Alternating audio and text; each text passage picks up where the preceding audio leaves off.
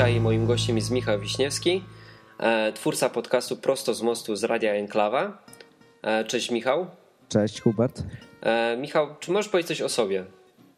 Najpierw się przedstaw. Kim jesteś? Co robisz? No to jak już powiedziałeś, jestem Michał Wiśniewski i prowadzę podcast Prosto z Mostu. A po, poza tym, no to poza tym, jak już wszyscy wiedzą, którzy, którzy słuchali mojej audycji, jestem chrześcijaninem, takim bardzo mocno wkręconym w wiarę i szukającym Boga na każdym kroku, uczącym się ufności wobec Boga. No i też jestem muzykiem, o czym wspominałem, gitarzystą.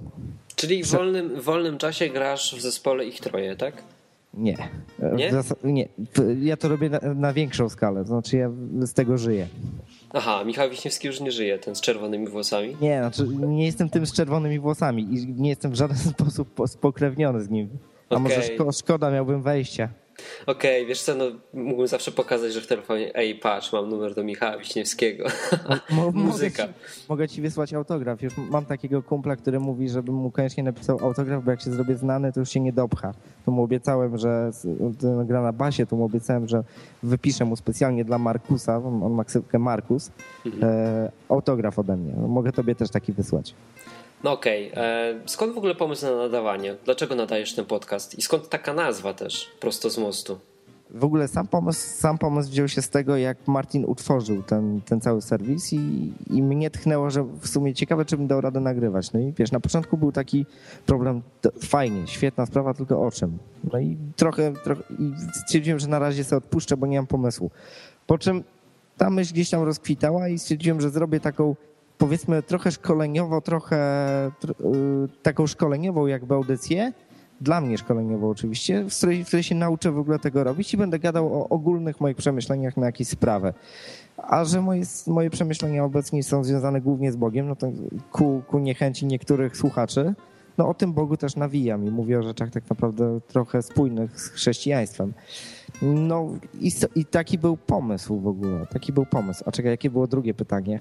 No skąd taka nazwa Prosto z A, nazwa. Myślałem w ogóle jak nazwać audycję i dzwoniłem do znajomych i na początku w ogóle ona się miała nazywać Trzecia Strona Medalu, ale stwierdziłem, że to jest zbyt absurdalna nazwa. W związku z, a mój ojciec mi podsunął, tak zadzwoniłem do niego, mówię, słuchaj, robię audycję taką dosadną, z grubej dyni, wiesz, będę mówił, będą bluzgi bez owijania w bawełnę i potrzebuję nazwę. I on tak z marszu sobie prosto z mostu, mówię, ty, dobra. No, I prosto z prosto.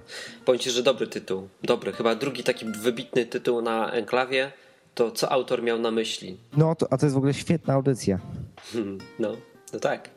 E, słuchaj, jeszcze mam pytanie, bo powiedziałeś, poruszyłeś dwie, dwie sprawy, o które chciałbym Cię zapytać. Pierwsza to ostry język. Czy nie uważasz, że, że to jest taka kolejna skrajność, w którą e, popadają ludzie i Ty przy okazji też? Że na przykład, wiesz, jedni mają taki e, język takich świętoszków, nie?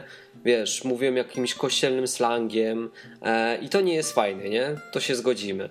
E, ale potem ludzie starają się od tego odejść i często popadają w drugą skrajność. Czy nie uważasz, że przekraczasz e, w pewnych momentach granice dobrego smaku? Co o tym myślisz? Ja nie uważam, dlatego że ale to, to, wynika z mojej osobowości. Ja po prostu jestem takim dosadnym kolosiem. Nie, niektórzy nie lubią z tego powodu, niektórzy nie mogą znieść. Ja na przykład jak pracuję jako nauczyciel, to nawet do swoich uczniów czasami używam niecenzuralnych słów. Pamiętam nawet taką scenę, jak kiedyś przyjechałem do, do nowego ucznia i tam chyba na drugiej lekcji mu mówię, no i zajebiście. On, o, czyli używamy takich słów na lekcjach. No ja się wtedy zaśmiałem. I to, to jakby to jest spójne z moją osobowością. Ja kiedy nie, nie to nie, nie, ma kontekstu, to nie używam wulgaryzmu. Mhm. Nie chodzi o to, że, że ja nie potrafię się inaczej wypowiedzieć. Natomiast ja uważam, że forma przekazu dosadna z użyciem, z takim mądrym użyciem wulgaryzmów. Nie to, że wiesz, że bluzgasz na kogoś personalnie i kogoś po prostu obrażasz tym wulgaryzmem, tylko użycie dla podkreślenia pewnej dynamiki wypowiedzi, pewne, pewnego podejścia do tematu, pewnej dosadności, to jest potrzebne. Martin tego nie używa, mimo to robi też świetne audycje. Ja natomiast sobie obrałem taką retorykę. Mhm. Czyli nie jest to sztuczne, wymuszone, tylko nie, nie. wynika to po prostu z twojej osobowości. Okej. Okay. Mhm. Wiesz co, zgadzam się z tobą. Często wiesz, dosadna, no to zacytujmy, kur. E, no. Wiesz, na końcu jakiegoś zdania, jeśli chce się coś podkreślić, jest dobra, nie? O ile się nie używa jako przecinek, bo akcentuje o to, emocje. O to właśnie nie? chodzi, o to właśnie chodzi. Znaczy, akurat ani razu nie użyłem w swojej audycji, natomiast, bo to, to, to, to już jest mocne. To słowo, tak, to jest mocne, ale to słowo nic konkretnego nie oddaje. Natomiast takie określenie jak na przykład, że ktoś ma, na, że ludzie mają na coś wyjebane totalnie, to podkreśla pewne dosadne określenie tego, jakie oni mają nastawienie, bo e, powiedzenie, że mają to w nosie, nie oddaje tego. Tak? Mhm. To jest za łagodne. Słowo wyjebane odzwierciedla tak naprawdę to, że mają to tak skrajnie w dupie, że są skrajnymi na przykład ignorantami. I wtedy to słowo podkreśla ignorancję. Hmm. No, coś w tym jest. A powiedz mi, użyłeś tam sformułowania, że nagrywasz to dla swojego rozwoju. co chciałbyś w sobie rozwinąć poprzez nadawanie? Przede wszystkim spójność wypowiedzi. Jak. Tak jak ja powiedziałem, bo mówiłeś mi, że słuchałeś e, odcinka e, z Martinem mojej rozmowy e, w jego audycji w Radzie Starszych. Mhm. I tu jest kwestia, jak ja nagrałem pierwszy odcinek sobie tak w domu, to sam doszedłem do, do wniosku, że ja sam nie wiem o czym gadam. Bo ja mam skłonność do wchodzenia w różne dygresje i to zaczyna zanikać dzięki temu, że zaczynam składać swoje myśli.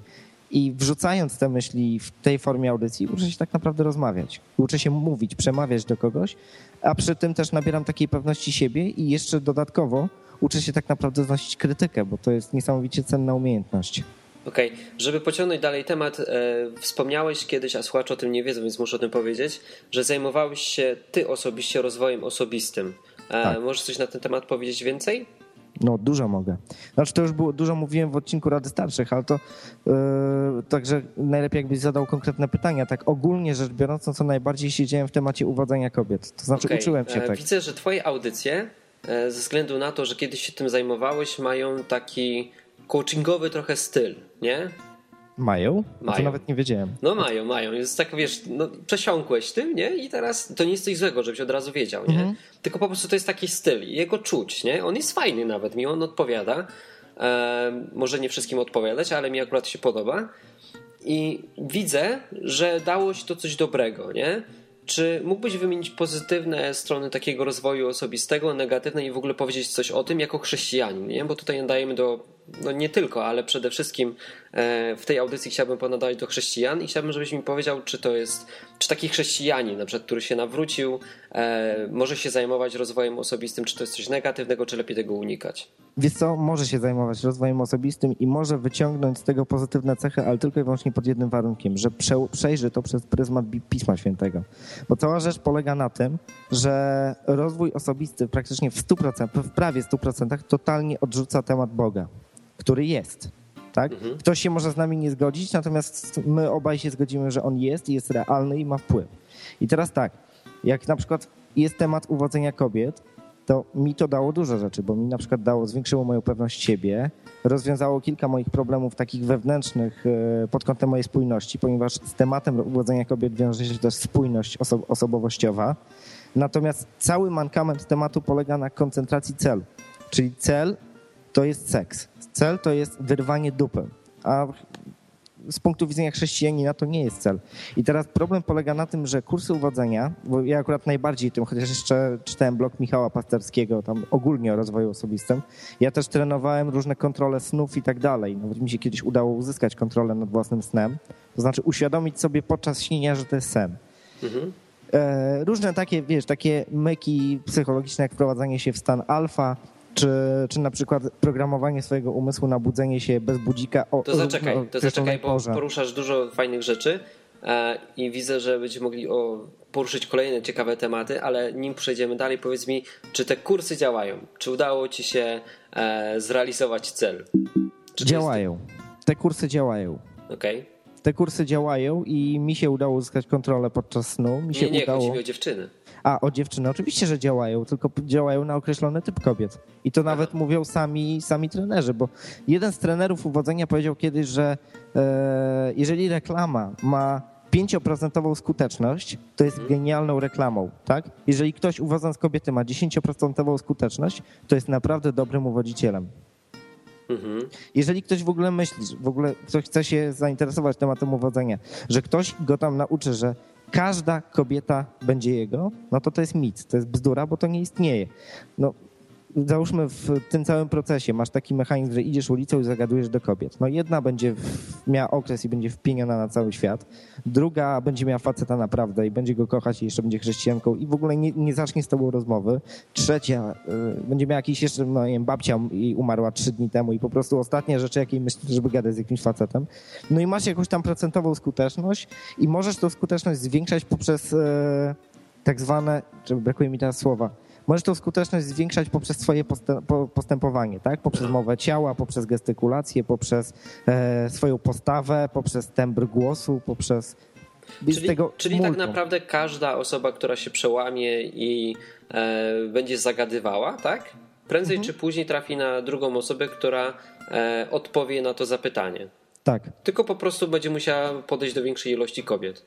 Tak, no generalnie te kursy uwodzenia sprowadzają się do tego, że przełam się i zacznij podchodzić. Po prostu jeden, jeden z trenerów, dokładnie Wekan, kiedyś powiedział w swoim darmowym kursie, bo to za darmo udostępnił, powiedział, że jeżeli nie będziesz miał żadnego skilla w uwodzeniu kobiet i będziesz podchodził po prostu do kobiet codziennie, to będziesz miał cztery razy więcej kobiet niż miałeś w ciągu roku, niż miałeś przez całe życie.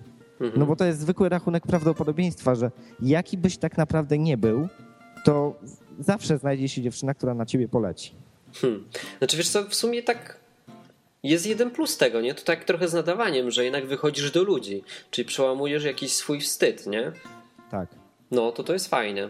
E, co jeszcze, czym jeszcze się zajmowałeś? Oprócz uwodzenie kobiet, tak? Potem, co mówisz, kontrolowanie snów, to się zalicza do rozwoju osobistego? No, tak, w pewien sposób tak, no bo roz, rozwijasz swój mózg tak naprawdę.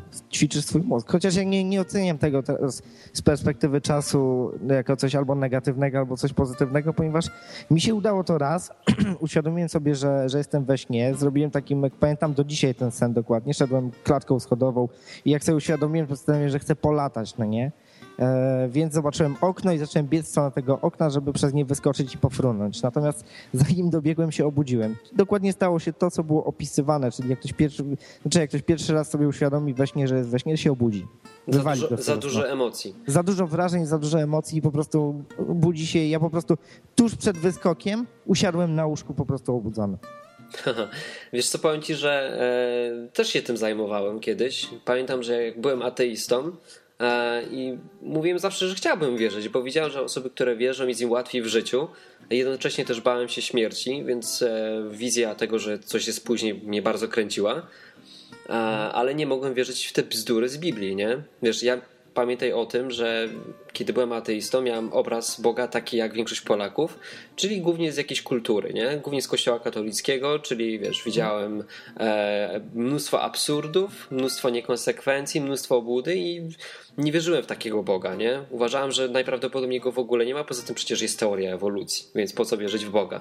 Ale bardzo chciałem nie być tylko kupą mięcha i zacząłem szukać, nie? I zacząłem właśnie szukać od, pamiętam, medytacji, bo chciałem wyjść z ciała, nie? Czyli zobaczyć, czy nie jestem tylko kupą mięcha. A żeby wyjść z ciała, to najprostszą metodą do rozpoczęcia tej zabawy są właśnie świadome sny. E, I pamiętam, że też się w to bawiłem i tutaj dla słuchaczy, jeśli chciałbyś coś takiego spróbować, to ja nie radzę, dlatego że po pewnym czasie miałem już problemy z głową, nie? Tego typu, hmm. że sny dla mnie były tak realne, bo mamy taki naturalny mechanizm od Boga, że kiedy się budzisz rano, to przeważnie po krótkiej chwili zapominasz sny nie? Nie pamiętasz ich.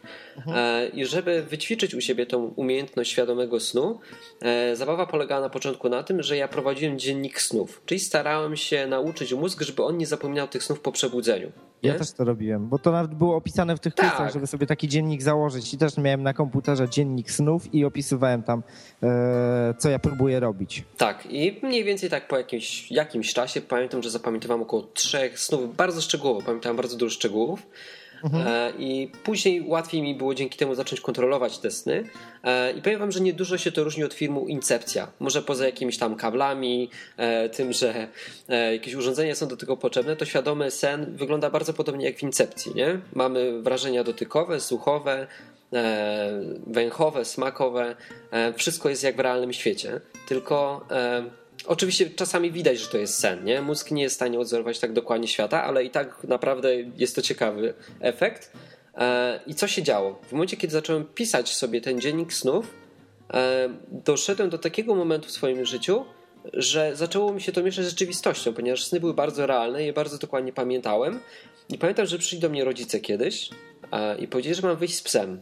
A ja byłem święcie przekonany i się z nimi kłóciłem, że wyszedłem z tym psem, a okazało, że mi się to tylko i wyłącznie śniło, nie?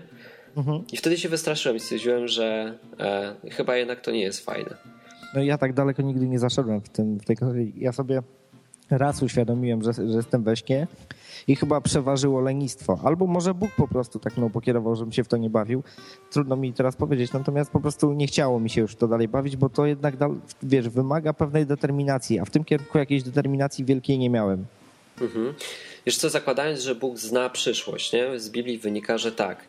Eee, I też mówi, że jeżeli On nie pociągnie kogoś do siebie, nie? to nikt się nie stanie chrześcijaninem, że to tak naprawdę Bóg jakby przyciąga nas do siebie nie? i my możemy odpowiedzieć na to przyciąganie. No to zakładając, że jak ja byłem kiedyś tam, załóżmy 10 lat temu się w to bawiłem i Bóg wiedział o tym, że za 10 lat będę chrześcijaninem, nie? Mhm. E, to mógł na przykład powodować jakieś rzeczy, żebym ja to zarzucił, nie? Albo ty, żebyś to zarzucił. U no. ciebie wystarczyło, wiesz, po prostu e, tego nie podsycać, nie? I już upadło, nie? Zwalasz to na winę lenistwa. A ja miałem tak, że potem zacząłem chcieć wyjść z tego ciała, nie? Żeby zobaczyć, czy mam tego ducha. Mhm. No i czy, czy jak umrę, to czy zostanie ten duch, ta energia, czy jak, jak to by tam nazwać. Um, I prawie mi się udało. Się wystraszyłem, kiedy zacząłem wychodzić z tego ciała, bo było to przerażające uczucie. E, I e, potem za każdym razem, bo to się robi poprzez medytację bardzo głęboką, za każdym razem, kiedy chciałem zacząć medytować, coś zaczynało mi swędzić. O kurde, dobre. No, zaczynałem, wiesz, e, skupiać się, liczyć w dół i nagle zaczyna mi coś swędzić, nie? I od nowa muszę. Wiesz, i tak za każdym razem, więc włączała mi się jakaś automatyczna blokada. Dzisiaj wiem, że najprawdopodobniej był to Bóg, nie? Który zabezpieczył mnie w ten sposób. Mhm. Więc nigdy z tego ciała tak naprawdę nie udało mi się wyjść. Była jakaś próba, która zakończyła się e, niepowodzeniem, a potem za każdym razem mi swędziało, nie? Więc to było Jasne. zabawne. E, dobra, mamy sny, mamy y, podrywanie dziewczyn. Co jeszcze?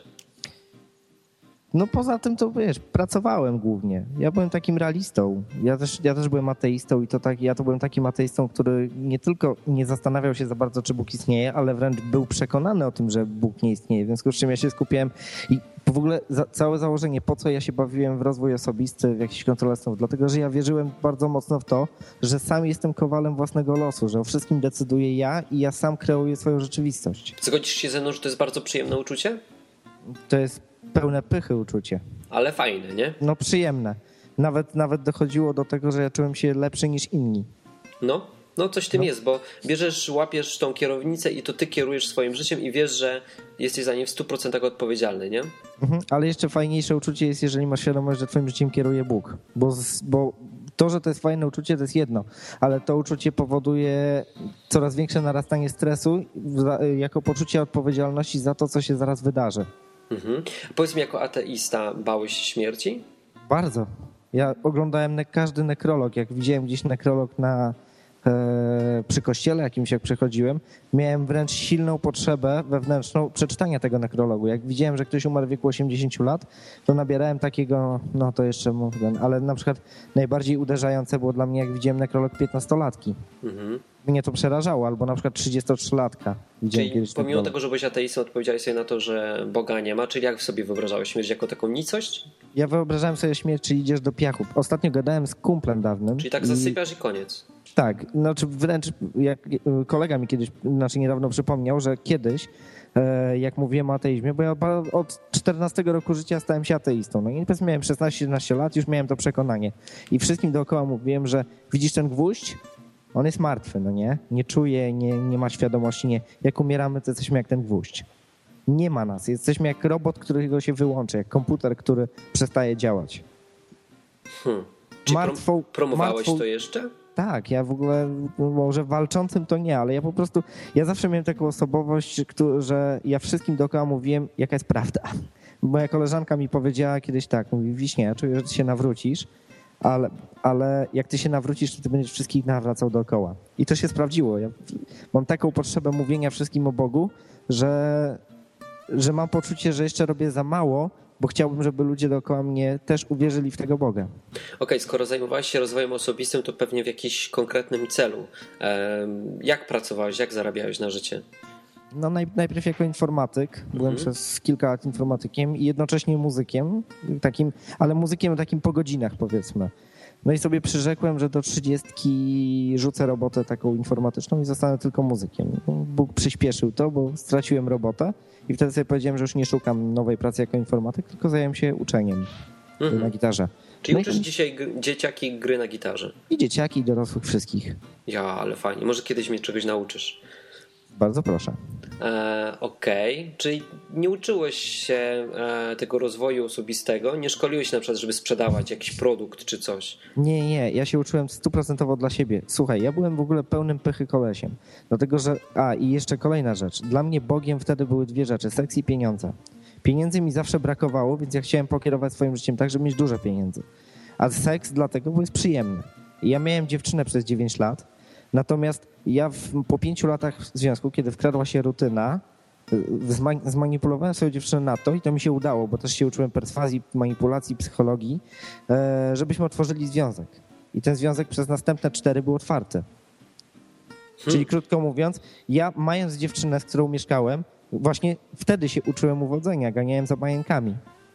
No kurczę. No i jak ona na to reagowała?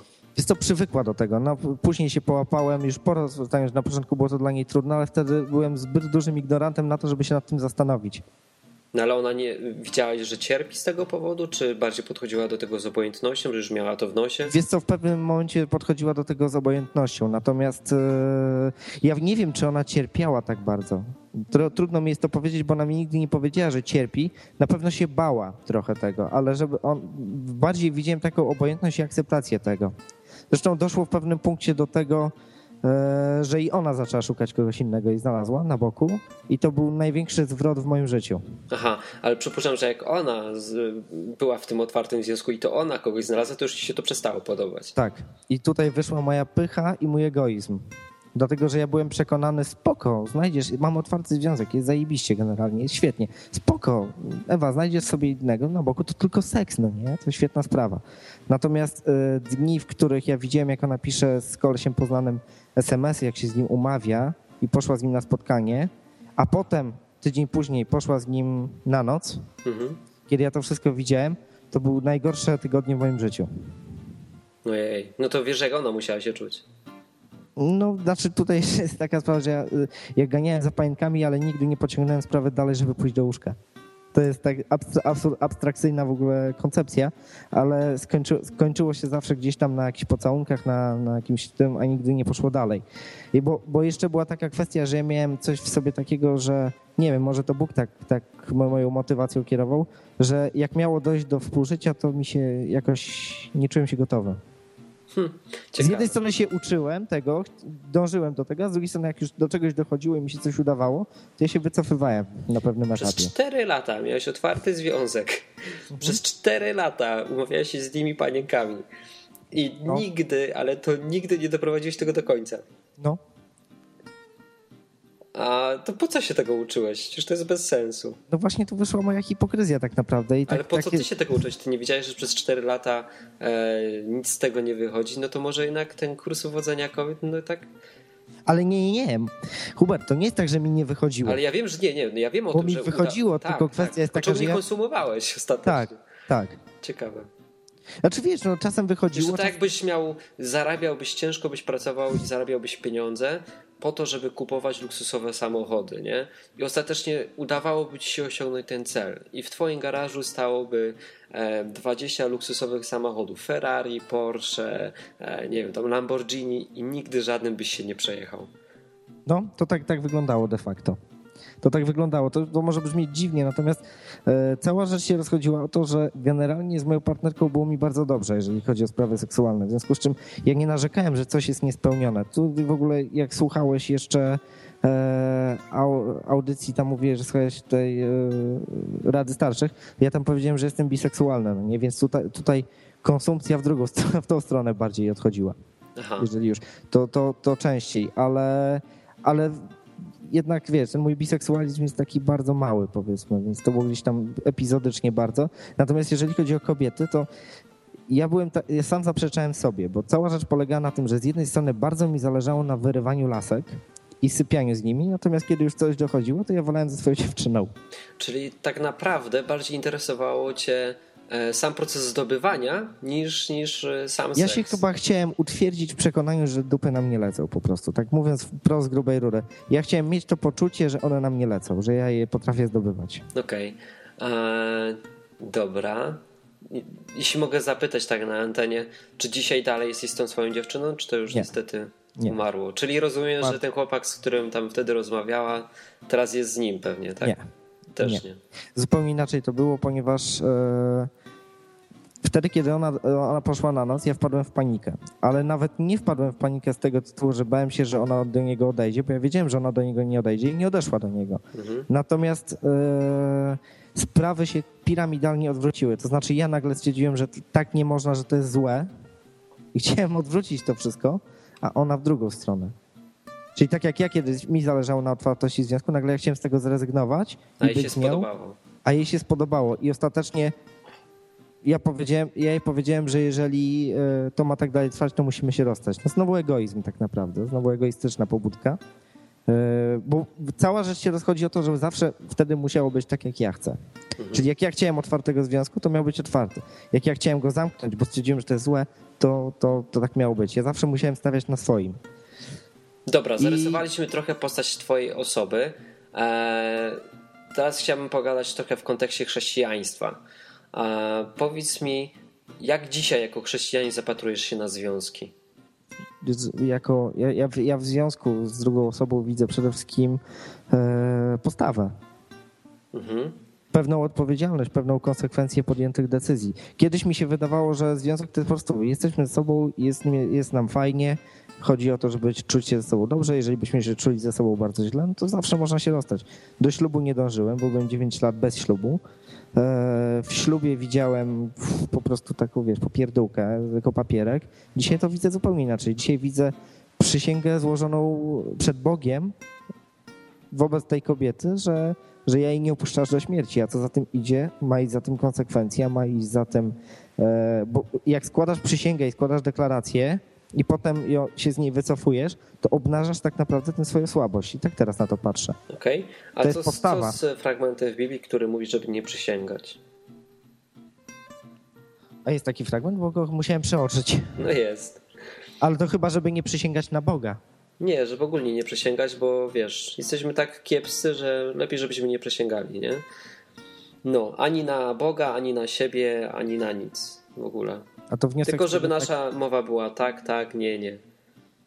No dobra, no ale w takim wypadku jak to, nie, nie wiem w którym to jest miejscu, ale chętnie potem to odszukam. Okej, okay, spokojnie. Natomiast, e, natomiast no, czy to przekreśla przysięgę małżeńską i to przysięgę Nie, ja tylko obietnicę drugiej osobie? Ja się tylko pytam właśnie, jak ty definiujesz małżeństwo? Czym dla ciebie jest małżeństwo taki związek? To może nie używajmy słowa związek, tylko małżeństwo. Czym dla ciebie jest małżeństwo? Od kiedy, e, od kiedy para staje się twoim zdaniem małżeństwem? Wtedy, kiedy sobie przysięgnął przy świadkach, bo ja nie mówię, że to musi być pastor i nie mówię, że to musi być ksiądz. Przy świadkach publicznie wyznają sobie miłość i przysięgną, że będą ze sobą do końca życia.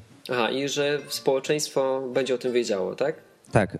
Okay. Aczkolwiek, aczkolwiek nie przekreśla tego, że można zorganizować fajną uroczystość z tego tytułu, jak na ja przykład się zgadzam. w kościele. Ja się zgadzam i Martin Fajne. też ma podobną postawę, że wiesz, wystarczy jakby ogłosić o tym, nie? Ale możemy pójść wtedy w skrajność. Co, czy zgodziłbyś się z takim twierdzeniem, że e, skoro dzisiaj żyjemy w takich czasach, ja na przykład mam na Facebooku, e, załóżmy tam, nie wiem ile dokładnie, ale załóżmy, że z 500 znajomych, nie?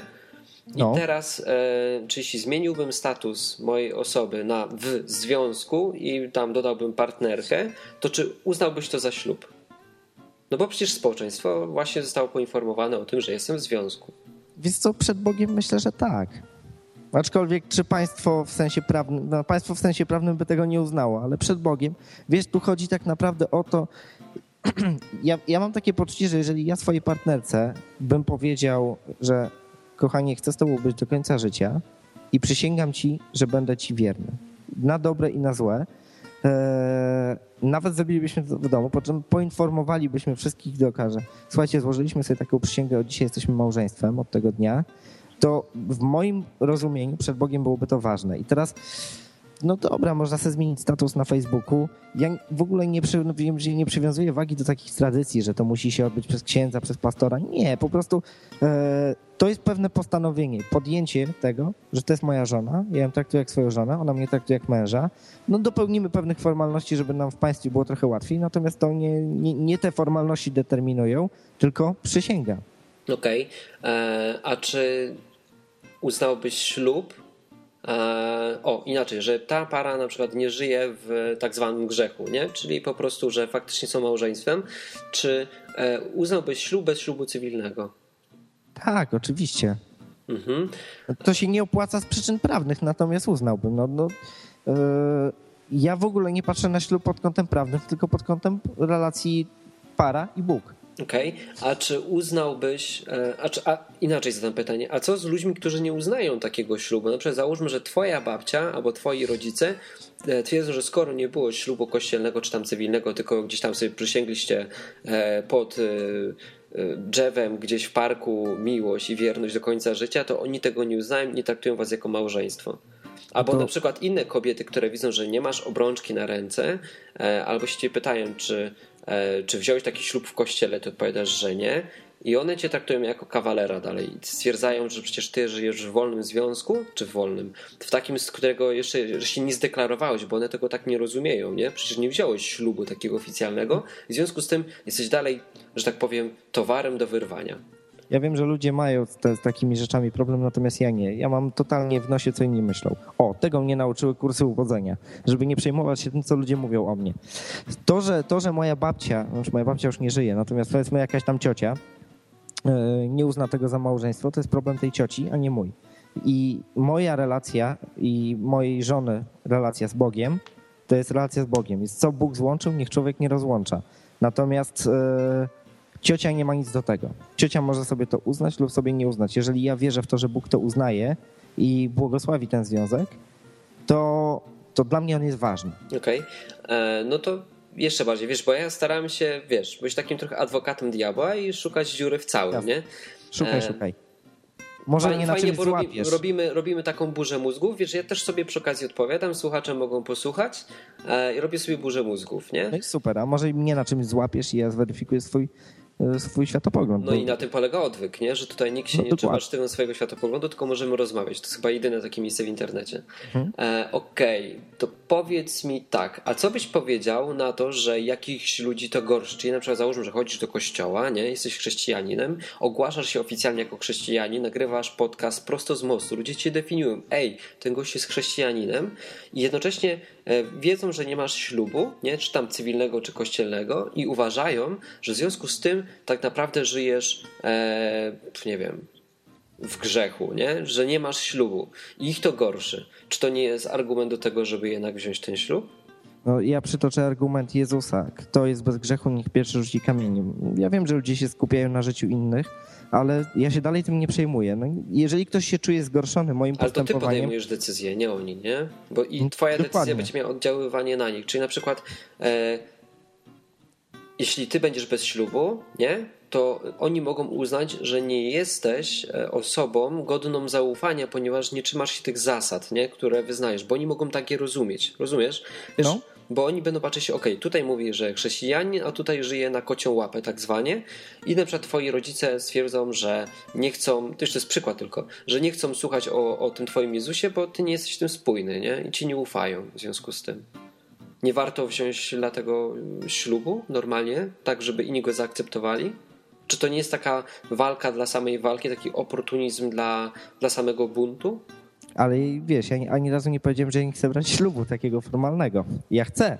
Natomiast e, chodzi mi o to, że definiujemy w ogóle czym jest ślub, no nie? Czyli jeżeli by przyszedł do mnie człowiek i mówi e, słuchaj, my jesteśmy małżeństwem, ale nie braliśmy w kościele, po prostu przy, zrobiliśmy sobie wesele takie i na tym weselu wszystkim oznajmiliśmy, że od dzisiaj jesteśmy małżeństwem, tak? Ja mówię, świetnie, niech Bóg wam błogosławi. Mhm. I to jest, to jest moje nastawienie. Natomiast ja bym chciał wziąć ślub w kościele protestanckim, dlatego że to jest fajne też. Ej, no to jest po prostu fajna taka uroczystość. Ja właśnie wolę taką uroczystość niż wesele, bo ja nie lubię balanki, takich imprez hucznych. W związku z czym, yy, ale to nie przekreśla. Tutaj chodzi tak naprawdę o dwie rzeczy. Pierwsza taka, czym jest małżeństwo, to już mam nadzieję powiedziałem w ogóle w moim pojmowaniu. A druga sprawa, czegoś, zrobienia czegoś fajnego, żeby uczcić to małżeństwo. Tak? Mhm. Bo jakby ślub w kościele protestanckim, no pojawił się katolicy, którzy powiedzą, że jeżeli ksiądz tego nie zrobił, to dla mnie nie jesteście małżeństwem. Są, są ludzie tacy jak Wojciech Cejrowski, do którego jak się mówi słowo pastor, on mówi, no jak mówisz pastor, to znaczy, że która jest herezji. No, co, co, co, co mi do tego, że, że Wojciech Cejrowski uważa protestantów za heretyków, no nie? No to jest raczej jego problem niż mój. No ja jako, jako chrześcijanin idący w kierunku protestanckim, powiedzmy, bo to też nie jest tak, że jestem takim stuprocentowym protestantem, ale idącym w kierunku protestanckim, no w jego pojmowaniu mogę być heretykiem, ale nie zmienię tego pojmowania jego i tu nie chodzi o to, żeby tych ludzi na siłę przekonywać do tego, że ej, ale w Biblii jest tak napisane. No jeżeli oni nie uwierzą, to nie uwierzą. Niektórzy mają taką mentalność zaściankową, że przywiązują tak dużą wagę do tradycji, symboli i tak dalej, że, że i tak nic nie zmienisz. No i trzeba się od tego odseparować. Można z nimi rozmawiać, można z nimi się lubić nawet, natomiast nie trzeba ich potępiać za to. To jest mhm. ich sprawa, ich problem. Wiesz co, ja tak zadaję te wszystkie pytania, ponieważ ja jestem w związku, który uważam za małżeństwo od 7 lat, tak, z moją Natalią, mhm. e, ale jednak teraz chyba będę się skłaniał ku temu, żeby zrobić jakąś właśnie taką uroczystość, e, na którą zaproszę rodzinę, e, która będzie podobna do ślubu, tylko na pewno nie w jakimś kościele, może w jakimś ogródku czy w czymś, w jakimś mhm. kościele nie za bardzo.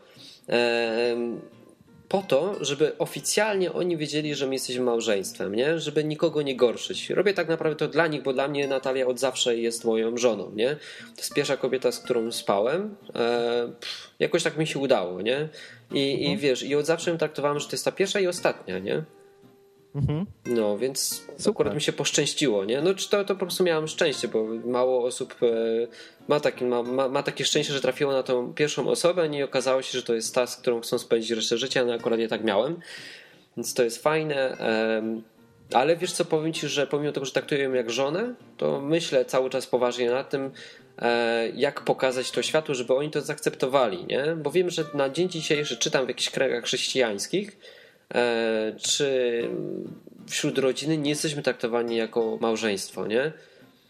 No w, moi, w moim pojmowaniu jesteście małżeństwem. No w moim też. Bóg, I niech wam Bóg błogosławi, naprawdę. No w moim też, wiesz, tylko w momencie, kiedy ktoś się mnie pyta, kim ona jest dla ciebie, nie? To ja mogę odpowiedzieć tak, jak ja myślę, moją mhm. żoną. Wiem, że wtedy tak naprawdę e, on pyta o coś innego, nie? Czy macie wzięty ślub, nie? Wiesz o co chodzi. Mhm. I w kupcie, tym momencie to jest taka... sobie obrączki tak, i tak, tak wszyscy będą tak, mieli to w tak, nosie tak, tak, tak naprawdę. Albo może macie obrączki założone sobie na palec i, i wiesz tak naprawdę to wy macie wiedzieć, że ty, ty, masz wiedzieć, że to jest twoja żona, a ona ma wiedzieć, że ty jesteś jej mężem i, i Bóg ma o tym wiedzieć. I Bóg ma was złączyć, a nie ksiądz, pastor. Dla, w moim pojmowaniu, jak sobie bym zrobił na przykład ślub w ogródku, tak, i sprosił rodzinę i bez obecności księdza, który by, czy pastora, który by zrobił nabożeństwo, e, powiedziałbym, bądź moją żoną, czy ja bym się zapytał mojej żony, czy chcesz mi wziąć za męża, a ona by się mnie zapytała, czy chcesz mi wziąć za żonę. Dla mnie to byłoby to tak samo ważne. No, fajne. Słuchaj, e, wspomniałeś o swojej biseksualności. E, no. Jesteś dzisiaj chrześcijaninem. Jak się zapatrujesz właśnie na, na, na sprawę e, spania dwóch mężczyzn, spania dwóch kobiet? Ze sobą. Bardzo długo, bardzo długo się modliłem o zrozumienie, bo miałem z tym bardzo duży problem, bo to nie jest tak, że, mi, że w wyniku nawrócenia jakieś tam pokusy w tym kierunku mi zniknęły całkowicie. Natomiast tego nie robię. No nie? E, bardzo długo się modliłem, e, znaczy może nie bardzo długo, ale w każdym razie Bóg odpowiedział na tę modlitwę i kiedyś rozmawiając o tym z kumplem, nagle ni z gruszki, ni z pietruszki wyłożyłem mu coś, co mnie samego przekonało do, te, do tej argumentacji, i dodatkowo yy, tak naprawdę wyłożyłem mu coś, o czym wcześniej nie myślałem. Czyli no jakby dawaj. nie mam wątpliwości. Dobra, ja to i tak szeroko nagram e, w odcinku, jednym z odcinków swojej audycji, a teraz tak narysuję cały, na czym polega problem.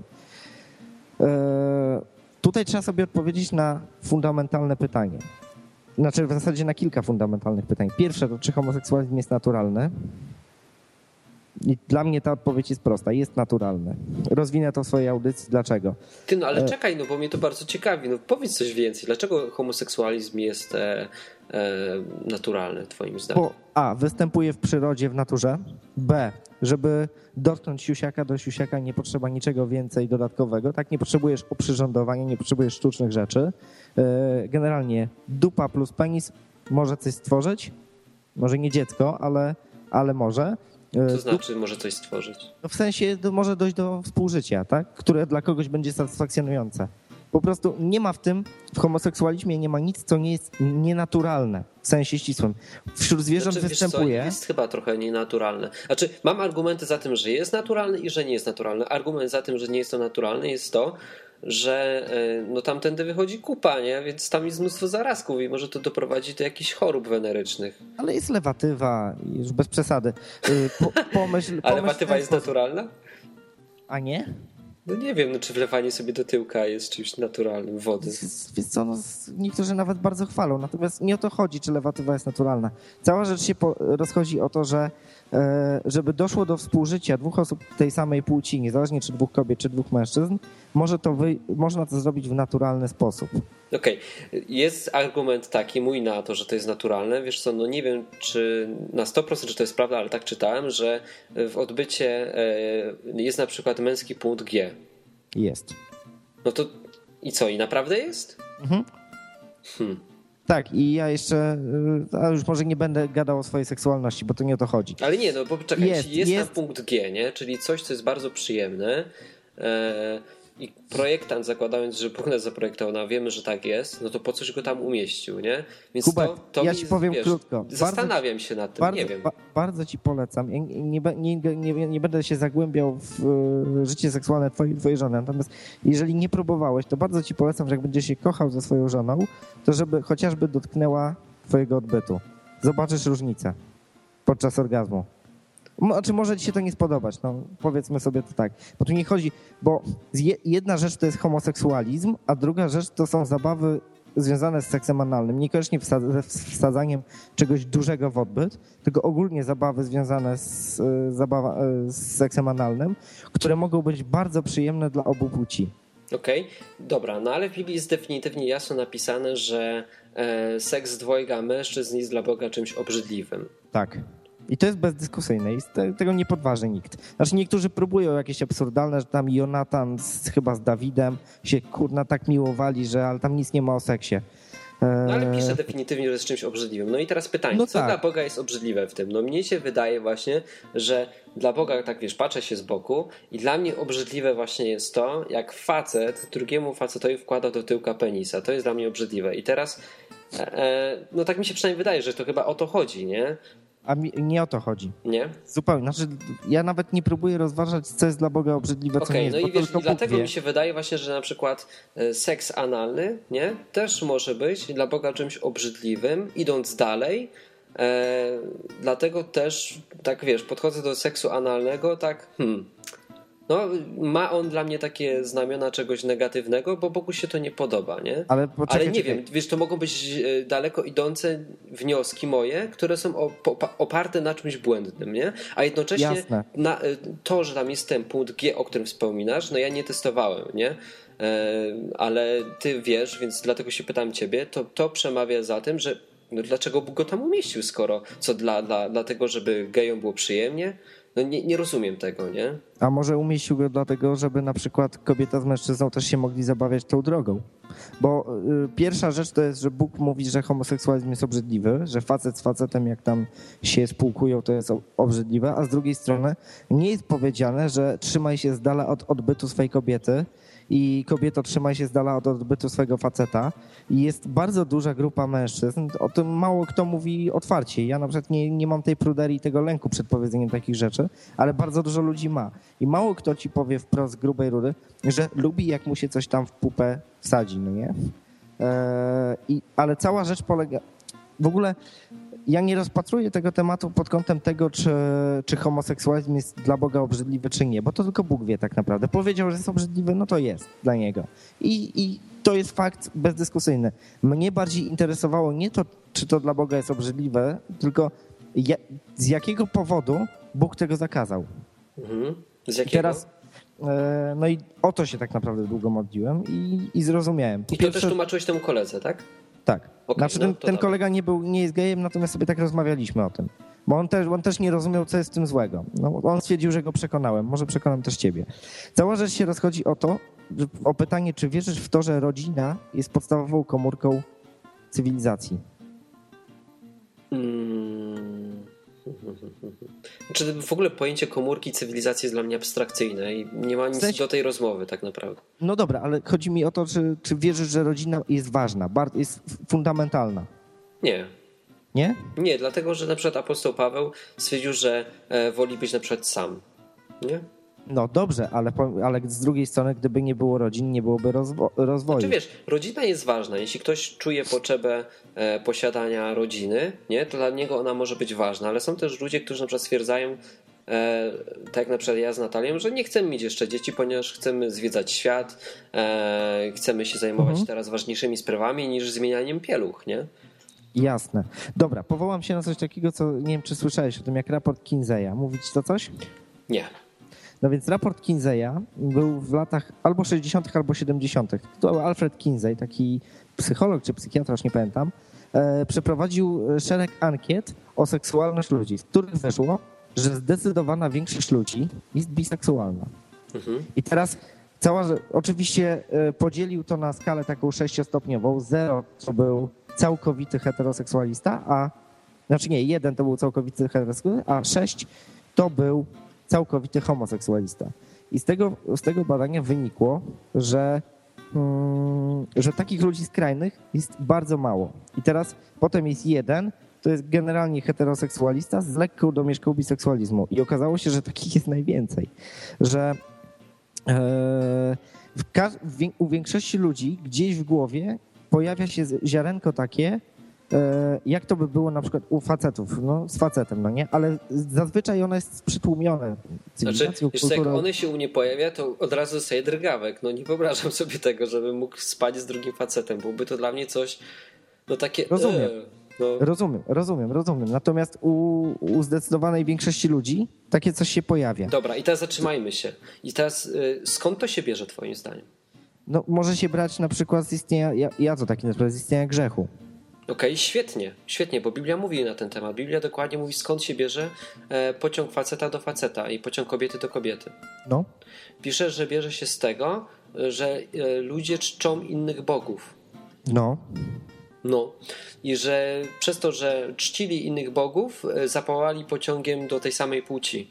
Że to jest kara od Boga dla nich. I teraz No. zobacz na ten cały świat dookoła nas, nie? Wszyscy mają Boga gdzieś. E, tak jakbyś to powiedział w podcaście prosto z mosu, mają Boga w dupie, nie? Mhm. E, I wiesz, ich Bogiem jest kasa, e, ich Bogiem jest e, seks. seks, tak powiedziałeś, wiesz, mają No. swoich bogów, nie? Kiedyś, wiesz, mogliby się modlić do jakichś e, kamieni, czy, czy do jakichś swoich amuletów. Dzisiaj modlą się do swoich pieniędzy, nie? To jest ich życiowy cel. E, I wiesz, i tak naprawdę nie dziwi mnie to specjalnie, że jest tak dużo dzisiaj homoseksualistów, nie? Bo to jest konsekwencja grzechu, który jest opisany w Biblii, więc mamy źródło, nie? Mhm. Wierząc Biblii. A tutaj w tym programie akurat e, zakładamy, że Biblia mówi prawdę, nie? Mhm. Ale No. teraz popatrz na dalszy, dalszy, dalej idące. Jeżeli w, u większości ludzi pojawia się takie ziarenko gdzieś tam, Wiemy skąd, no. wiemy skąd, które może być przytłumione poprzez na przykład modlitwę, albo może być, bo ja nie, nie powiedziałbym o sobie, że jestem uzdrowionym biseksualistą, bo tak nie jest. Natomiast e, takie ziarenko się pojawia i teraz, kiedy taki człowiek, któremu się wszędzie dookoła mówi, nie, Boga nie ma, Bóg, Bóg jest nieważny, natomiast wszędzie mówi się, homoseksualizm jest dobry, homoseksualizm jest świetny, to to ziarenko zaczyna u niego kiełkować. I teraz nie mówimy o gejach, którzy po prostu świadomie są gejami, tylko mówimy o absolutnej większości ludzi tak, takich biseksualnych, którzy są na przykład w związkach małżeńskich, bo tego wymaga od nich, e, mają poczucie, że tego wymaga od nich cywilizacja i kultura. I teraz rozwijanie tego ziarenka powoduje coś, co się u mnie pojawiło między innymi, że hej, może to jest fajne, wiesz, może to jest takie, w końcu mi też się coś od życia należy. I to ziarenko zaczyna kiełkować. I fakt jest taki, jak ja będę robił o tym audycję, to będę czytał też ogłoszenia gejów na różnych portalach, jak to wygląda, e, że u homoseksualistów panuje taki mit, znaczy jak się mówi o homoseksualizmie, panuje mit, że jest miłość homoseksualna. Tam kurwa nie ma miłości, tam nie ma czegoś takiego jak miłość. Tam jest zwykłe przywiązanie do zwykłego prucia się. I cała rzecz się rozchodzi o to, że jest najwięcej ze wszystkich osób aktywnie, uprawiających seks homoseksualny to są biseksualiści żonaci. Czyli nagłaśnianie tego w takiej formie, robienie parat równości prowadzi bezpośrednio tak naprawdę do tego, że ziarenko, które u, u ludzi, którzy mają tą potrzebę bycia w rodzinie, mają tą potrzebę rodziny, kiełkuje do tego stopnia, że oni zaczynają zdradzać z facetami. A co, z czym to się dalej może wiązać, to już wszyscy wiemy. Z jakimi chorobami, e, z jaką krzywdą dla drugiego człowieka i tak dalej. I ja myślę, że dlatego Bóg zakazał homoseksualistów, homo, homoseksualizmu, dlatego że efekt, że sam homoseksualizm nie wynika z miłości, którą stworzył Bóg, tylko wynika z czynienia jakby z seksu bożka i prowadzi tylko i wyłącznie do złych rzeczy, nie prowadzi do dobrych rzeczy. Czyli homoseksualizm to tak naprawdę zaspokajanie tylko i wyłącznie swojej potrzeby. Nie ma w tym uczuć, tak? Nie ma w tym uczuć. To znaczy są, ja nie chcę powiedzieć, że nie ma gejów, którzy nie kochają innych facetów, no nie? Tacy na pewno się zdarzają. Natomiast takich jest bardzo mało. A nawet ci, którzy kochają w jakiś sposób, i tak preferują otwarte związki, i tak preferują uczucie. Jak to kiedyś Tomasz Jacyków powiedział, że jakby jego facet w kiblu, bo miałby ochotę na to, po, obciągnął innemu facetowi, spoko, normalna sprawa, miał potrzebę, ale jakby e, poszedł z nim do restauracji na kolację, to on byłby wkurwiony. Hmm. Co, no, brak mi argumentu na, na takie stwierdzenie. No, ale to pokazuje dokładnie mentalność gejów. Tak ale masz tylko takie podejście do gejów, czy do lesbijek też? Bardzo słabo znam lesbijki, więc tutaj się mało mogę wypowiedzieć o lesbijkach, ale z tego, co zaobserwowałem, co mi się udało zaobserwować, no chociażby ostatnio jak byłem na jam session w, jednej z, w jednym z klubów, gdzie stwierdziłem, że już tam więcej nie idę, i jak patrzyłem na lesbijki, które tam były, bo trochę było, to one się chyba zbytnio nie różnią od gejów. Może ich motywacja jest trochę inna, natomiast Kobiety efekt są bardzo sam. uczuciowe, prawda? Więc wydaje są, mi się, że... Są uczuciowe i może ten seks jest mniej brutalny niż u mhm. facetów, natomiast yy, ja nie wiem, czy, czy ich motywacja... Może częściej u nich występuje, nie wiem, właśnie bardziej emocjonalne podejście do tych związków. Może mniej zdrad jest u nich, ale generalnie jak, jak, ja poznałem wielu gejów, nigdy nie spotkałem się u nich z czymś takim jak wierność, z czymś takim jak relacja, z czymś takim jak oddanie, poświęcenie, pewna postawa w związku. Nie, u nich jest po prostu konkret, czerpanie przyjemności z życia. Ale takiej przyjemności, wie, właśnie czynienie sobie bożka z seksu, czynienie sobie bożka z życia, sami jesteśmy panami własnego losu. U zdecydowanej większości tak jest. No dobra, ale teraz jak jesteś chrześcijaninem, to e, tęsknisz za E, za tym seksem z facetem? Nie. Czy, nie. Ten, czy po prostu masz coś takiego, że siedzisz, na przykład widzisz gościa jakiegoś przystojnego i mówisz, ale fajny facet, nie? Chciałbym e, się z nim przespać. Jak to jest? Co czujesz? Nie. Czy ty tęsknisz, po, ty tęsknisz, wiesz, bo jak ja na przykład patrzę na ładną kobietę, to po prostu ona mi się podoba, nie? No. E, nie mam z tym problemu, ale właśnie nie umiem sobie. A jak patrzę na faceta, to w ogóle nie mam żadnych uczuć nie? wobec niego. Ja nawet często Natalia na przykład mówi, ale ten facet jest przystojny, nie? Ja mhm. nawet nie umiem tego ocenić, czy on jest przystojny, czy nie. Bardzo często mam z tym kłopot, albo na przykład Natalia mówi, że ten facet jest nie, nie jest przystojny, nie? że jest wręcz e, brzydki. Czemu wybrali takiego aktora? On jest nieładny.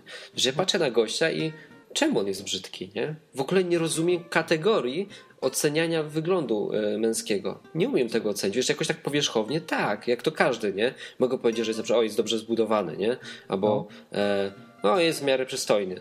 Ale w większości wypadków moje oceny są zupełnie inne niż oceny Natalii, nie? Wiesz co, no ja mam coś takiego, że potrafię ocenić, czy dany facet mi się na przykład podoba z wyglądu, natomiast tutaj nie mam problemu z taką tęsknotą za tym, ponieważ ja widzę dużo przykrych rzeczy, które się z tym wiązały. Natomiast e, czasami się pojawia coś takiego, że kurde, jak mi się chce. Tak po prostu, wiesz, że mi się po prostu chce. O, jak e, tutaj by pasowało trafnie e, określenie z internetu ból dupy. Tak, łapie, łapie mnie taki ból dupy, że mam po prostu chcicę. Dosłownie, dosłownie. I wtedy, I wtedy się zaczynam po prostu modlić. I powiem ci, że to działa. Czasem lepiej, czasem gorzej i wtedy działa i ja nie jestem w stanie przyrzec sam sobie, bo czasami tracę zaufanie do samego siebie w tej kwestii. E, nie jestem w stanie sam przyrzec sobie, że kiedyś przy jakimś zdarzeniu na przykład bym nie uległ Nie przyrzekaj. Biblia mówi, nie, nie, nie przyrzekam i nie przyrzekam, natomiast jakby no. nie, nie chcę tego robić, no nie? Nie chcę tego robić, nie chcę w tym kierunku iść. Raczej bardziej mi zależy na poznaniu kobiety, z którą wejdę w związek małżeński. Okej, okay, jesteś mega ciekawym e, gościem. Jednym z ciekawszych, których miałem. Bardzo dobrze mi się z tobą rozmawia, ale widzę, że mamy już godzinę na liczniku. E, wiesz co? Odeślę w takim razie słuchaczy, słuchajcie, no, sami widzicie, że, że gość jest bardzo ciekawy, więc ja będę promował jego audycję w Enklawie e, prosto z mostu. E, audycje są naprawdę ciekawe. Ile już nagrać odcinków? Pięć? Pięć albo sześć. Pięć albo sześć. Bardzo często, Nie, bardzo często mówisz tam o Bogu, a wszystkie tematy, które poruszasz, często zahaczają o Boga. Nie? Ciężko, ciężko właśnie, e, będąc chrześcijaninem, wyrzucić Boga z tematów, które się porusza. E, bo to już jest taka naturalna część życia, nie? Ciężko to No tutaj, tutaj słuchacze muszą to zrozumieć jedną prostą rzecz, że dla mnie Bóg jest tak samo realny jak e, drzewo stojące przed blokiem.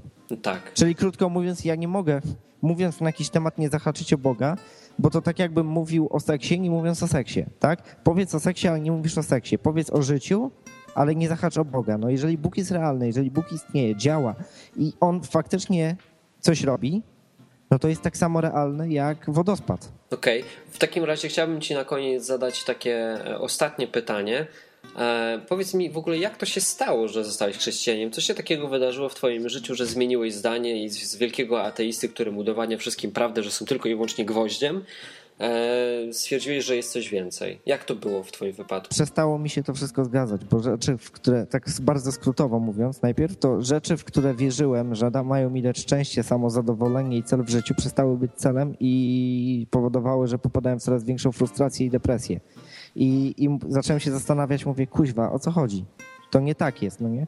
A z drugiej strony, i to, to ja w tym widzę po prostu działanie bezpośrednio Boga. Ja miałem absurdalną, wręcz niezrozumiałą dla innych potrzebę czytania wszystkiego, co jest ze słowem religia i Bóg. Wszystkiego. Ja siedziałem, jak na samym początku byłem skierowany na katolicyzm, no nie? bo to było jedyne, co tak naprawdę znałem. E, spędzałem po 5, 6, 7 godzin dziennie, albo słuchając, wiesz, jadąc gdzieś, słuchając różnych audycji, różnych wypowiedzi księży wtedy, albo e, jak potem poznałem takie hasło jak niebiblijne dogmaty Kościoła katolickiego, to czytałem dokumenty z soborów, e, czytałem blogi, artykuły i jednej i drugiej strony. Tak też trafiłem na odwyk przez YouTube'a, na Martina i potem stwierdziłem, że facet zarąbiście gada, więc zacząłem, wszedłem na stronę, zacząłem słuchać, mówię rewelka po prostu. No dobra, ale czekaj, to nim dojdziemy tam, to... Ale to e, się, ale nawróciłem się wcześniej niż trafiłem na odwyk. No właśnie, właśnie, właśnie. właśnie. Powiedz mi, e, co, zauważyłeś, że nie ma celu, że twoje życie jest bez sensu i że to, co miało cię kręcić, czyli seks i pieniądze, cię nie kręci, tak? Nie daje mi, daje mi zadowolenie na totalnie na chwilę, a potem frustracja i pustka wraca błyskawicznie. No to tak jak osoba, która jest otyła, nie? Zje batonika, wiesz, wydaje się, że będzie, a muszę go zjeść, będzie fajnie, a potem zjada i jeszcze ma wyrzuty sumienia, że będzie jeszcze grubsza, nie? No, coś ten deseń. Znaczy, Taka miałem, ja nie miałem wyrzutów sumienia, natomiast miałem y, cały czas potrzebę, żeby coraz więcej, coraz więcej, coraz więcej i coraz bardziej. No po prostu takie czynienie sobie właśnie Boga z seksu i pieniędzy. Mhm. E, no dobra, no i co? No i zauważ, że to jest bez sensu. I dlaczego poszedłeś w kierunku religii Boga zamiast na przykład, nie wiem, e, nie zacząłeś podróżować? Dlaczego ja, ja to, to? Ja to wiążę z jednym wydarzeniem w swoim życiu. Dlaczego dostałem łaskę Bożą? Bo, bo obaj wiemy tak naprawdę, że z Biblii wynika jednoznacznie, że wiara jest wynikiem łaski Bożej, co jest w liście do Koryntian e, albo do Rzymian bardzo dokładnie opisane. Natomiast e, jak moja była dziewczyna, była u tego kochanka, powiedzmy. Ja się wtedy zacząłem pierwszy raz modlić. Po prostu klepałem ojcze nasz i prosiłem Boga. Eee, o, o tam różne rzeczy związane z tym wszystkim. I potem kilka dni później stwierdziłem, a pierdoły, po prostu fazę dostałem, wiesz, bałem się i tak dalej, ale cały czas narastało we mnie takie ziarenko, które powodowało, że ja muszę czytać o tym i zastanawiałem się dlaczego, ale nie mogłem się powstrzymać. I czytałem, czytałem, czytałem, słuchałem argumentów, oglądałem świadectwa, nawet takie dwugodzinne, i mówię, kurwa, coś w tym jest. I zacząłem się po prostu modlić, tak? Po prostu w imię Ojca i Syna i Ojcze Nasz, zdrowaś Mario wtedy. E, I nabrałem takiego poczucia, że On istnieje. I zacząłem zgłębiać temat dalej, natrafiać i, i pewnego dnia po prostu powiedziałem, ja w to wierzę. Mhm. Za tym stoi coś więcej niż tylko głupia paplanina. Zacząłem czytać Pismo Święte, bo w ogóle ja miałem w sobie coś takiego, jak byłem ateistą, że jednej rzeczy nie rozumiałem u chrześcijan. Chrześci katolicy, którzy chodzą do kościoła co niedziela, a mają moralność pani dulskiej, że żyją sobie tak, jakby Boga nie było, natomiast wiesz, albo że ktoś jest wierzącym niepraktykującym, ale wierzy, że jakiś Bóg istnieje. Dla mnie to była zawsze abstrakcja. Ja mówiłem zawsze, że jeżeli Bóg by istniał w ogóle teoretycznie, no to odpowiedź na to pytanie, czy istnieje, byłaby najważniejsza i przede wszystkim trzeba byłoby się z nim liczyć, bo no bo by istniał generalnie. No to tutaj właśnie nie rozumiem takiej mentalności, że ja wierzę, że jakiś Bóg jest, ale to w sumie, w sumie nie, nie zagłębiam się w temat. Ja miałem to przecież, że jak już mam zgłębiać temat, to na całego. No i w ten sposób właśnie się nawróciłem, że doszedłem do punktu logicznym, tak naprawdę też naukowym, na podstawie argumentów informatycznych, bo ja mam na przykład argumenty informatyczne na to, że Bóg istnieje, o ewolucji, o kreacjonizmie. Okej, okay, ale kiedy doszedłeś do momentu z ewolucją? Na początku zbadałeś ewolucję? Nie, na, na, Początku, na początku słuchałem świadectw, jaki ludzie mają kontakt z Bogiem. Potem ewolucja, czy potem Kościół katolicki? Najpierw potem Kościół katolicki, ale też nie tak, że poszedłem do tego kościoła, tylko wszystko się, wszystko się działo u mnie w domu przed komputerem. Aha. Szukałeś, byłeś poszukiwaczem. Tak, byłem poszukiwaczem, poszukiwaczem i czytałem. Pewnego dnia po prostu powiedziałem, że ja w to wierzę. No dobra, i zacząłeś szukać e, Boga i zacząłeś czytać Biblię, nie?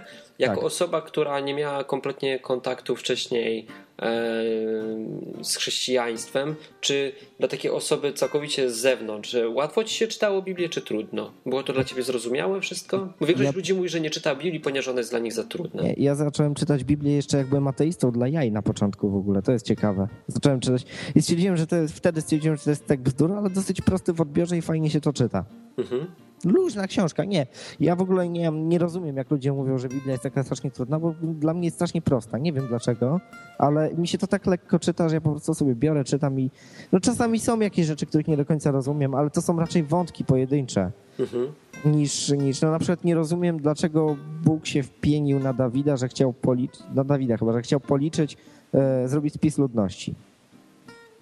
Nie, też, nie teraz, też teraz nie wiem o co chodzi, wiesz? E, to nie pamiętam w, księdze, w drugiej księdze chyba królew, nie, nie królewskiej, tam gdzie było Dawidzie, Salomona, druga księga Salomona. Nie pamiętam tego, ale wiesz co? Ale to nieważne, e... bo to są takie wątki, wiesz, które są poboczne. Tak, tak, tak. Ja, ja też tak mam, że jak ja zacząłem czytać Biblię, to ona dla mnie była prosta i 90, mogę powiedzieć chyba nawet 9% Biblii jest dla mnie zrozumiała. No może poza tam, wiesz, objawieniem Jana, które jest e, proroctwem i nie wszystko dzisiaj rozumiemy, poza jakimiś pojedynczymi wątkami, które są dla mnie, hmm, nie wiem o co chodzi, e, to 99% jest w 100% zrozumiałe dla osoby przeciętnej, nie? Że jak to nie no, czyta i czyta tak. to, wiesz, bez nastawienia typu poszukuje tam czyśćca, nie? Tylko czyta to, co tam jest napisane bez jakiegoś wcześniejszego e, nastawienia, no to, to wszystko jest proste bardzo. No. Dlatego, dlatego ja na przykład nie rozumiem tych wszystkich dogmatów katolickich, których się szuka dziury w całym. No. Gdzie to w Biblii jest po prostu tak prosto ujęte. Tak samo właśnie to, co Martin mówił, że, że nie możemy uznać, że coś jest proste i oczywiste, tylko trzeba to skomplikować. Nie, no jak się czyta właśnie bez, jakiegoś takiego, bez jakiegoś nastawienia odgórnego Pismo Święte, no ja pamiętam, że dla mnie punktem zwrotnym z, z odrzuceniem katolicyzmu, a z uznaniem jakby protestantyzmu był temat Eucharystii. No bo ja akurat o Eucharystii sporo wiedziałem, czym ona jest i o co w niej chodzi, bo ja pierwszą komunię świętą miałem e, i że to przeistoczenie i tak dalej. I ja mówię, wezmę Biblię i przeczytam te fragmenty, które mówią o Eucharystii i zastanowię się, jak ja to rozumiem sam. Po czym wziąłem dokumenty z Soboru Trydenckiego i zacząłem czytać, czym według na Soborze Trydenckim, w jaki sposób zinterpretowano Eucharystię. No mówię, że stwierdziłem, że to się tak nie trzyma kupy, jak oni to zinterpretowali, że jeżeli dla nich pamiątka jest ofiarą, no to coś tu jest nie tak. No nie? Patrz, ale to jest kolejny raz pokazuje, że Kościół katolicki nie do końca jest kościołem chrześcijańskim, ponieważ musisz wykonywać szereg czynności, żeby być zbawionym, nie rytuałów. Więcej, Kościół katolicki publicznie nie mówi wprost o tym, że wiara jest łaski. Tylko uczyć się tego, że żeby otrzymać pełnię zbawienia, musisz mieć sakramenty. Sakramenty, no i musisz mieć, wiesz, przeważenie dobrych uczynków, nie? Oni no. to rysują jak taką wagę, Że jak no. uczynków dobrych jest więcej, no to wtedy jesteś zbawiony, jak jest mniej, no to trafiasz do, do czyść. Nie, to było inaczej, to trafiasz do piekła, e, a te kiepskie uczynki, które tam wykonałeś w ciągu życia, te, te, do, te część tam tych złych, ale nie przeważających, trafiasz do czyśćca i coś tam, coś tam Bóg Boże, Nie, z czyśćcem to u nich jest w ogóle tak, że chyba każdy trafia do, czyścia, do czyśćca. Jakieś pytałem katolika, o co chodzi z tym czyśćcem, no to chodzi o to, że e, umierasz w łasce Bożej, w łasce zbawienia, natomiast twoja miłość nie jest jeszcze tak doskonała, żeby, żeby móc wejść do nieba, więc idziesz do czyśćca. Ale z drugiej strony się to kupy nie trzyma, dlatego że można wyjść z czyśćca szybciej, jak odpowiednia ilość osób odmówi różaniec i pomodli się odpowiednio. Czyli w jaki sposób czyjaś modlitwa uświęca moją miłość bardziej. No absurd, no ale to nie będziemy dzisiaj już się patrzeć no, nad biednym się, kościołem katolickim. To się kupy nie trzyma, aczkolwiek ja mam dużą styczność z katolikami, bo ja gram w grupie uwielbieniowej właśnie w kościele katolickim. Mhm. I oni wiedzą, że ja jestem protestantem i wiedzą, ale fajna grupa tam jest, że, że z nimi się świetnie gada i z nimi będę w ogóle grupkę robił prawdopodobnie, jeżeli Super. to pomoże. O, to, to, też y, chciałem ciebie zapytać, ale już tak długo gadamy, że potem nie chcę, żeby słuchacze się za... Czy wiesz co, tak dobrze się mi, mi, się z tobą rozmawia, że mógłbym rozmawiać bez przerwy, e, tylko pytanie, czy potem ludzie będą mieli problemu, żeby wysłuchać cały, to najwyżej możecie sobie zrobić pauzę nie? i odtworzyć dalej. To jest przeogromny plus podcastów. Um, czekaj, bo chciałem się zapytać, no bo wiesz, ja nie mam, nie mam problemu jako z ludźmi właśnie tak jak ty, nie? Ty teraz na przykład grasz sobie w grupce z ludźmi, bo katolicy ogólnie są fajni, nie? Mhm. E, pamiętam, że jeden z moich pierwszych wywiadów był z taką sympatyczną e, katoliczką, E, I do tej pory ją bardzo miło wspominam i do tej pory ją lubię, pomimo tego, że ona dalej jest katoliczką. Ja po prostu nie lubię tej instytucji, tego, że ona wciska ludziom takie pierdoły do głowy, nie? Ale wiesz, ja, słucha, ja słuchałem tego wywiadu, tam w dwóch częściach go zrobiłeś, bo też był bardzo długi, e, z, tą, z tą właśnie dziewczyną i bardzo sympatyczna dziewczyna, natomiast to, co mówiła, według mnie się kupy nie trzymało za bardzo, bo ona, zresztą ona osobą na pewno jest fantastyczną, ale, ale jej poglądy są niespójne. No ja wiem, no ale Ania, wiesz, przede wszystkim kierowała się emocjami, uczuciami jak to kobieta, a nie no tak. e, logiką, nie? No. Znaczy ja w ogóle nie chcę jej oceniać też jako osoby, ani jej nie znam, a z rozmowy wynikało, że na pewno jest bardzo tolerancyjna i bardzo Ale kobiety tak bardzo mają, wiesz, moja Natalia też tak robi, że e, ja jej coś mówisz, odkryłem coś w Biblii, wiesz, tam czytałem i ja, patrz, zobacz tutaj, nie? A on mówi, no, no, tak, ale ja to wiedziałam. Mówię, ale skąd to wiedziałaś? No normalnie, no przecież to jest oczywiste, nie? No w Biblii jest napisane, że każdy ma wypisane prawo Wiesz, w sercu. I, więc. i Natalia do wszystkiego podchodzi na czuje. Ja ci powiem, że, że to się u niej sprawdza. Ja uważam, że to jest trochę niebezpieczne, ale e, no ma coś takiego w sobie, że jedzie na czuje cały czas z tym Bogiem i jej to wychodzi, nie? No i super, no. bo o to też Kobiety chodzi. tak mają, no. Bo my, my mamy umysł, umysł analityczny. Dlatego my... chyba powinniśmy się łączyć w pary, nie? No, a to też jest dobre. Zobacz, e, jak to kiedyś e, doktor e, Pulikowski powiedział, że seksualnie każdy facet pasuje do każdej kobiety, no nie?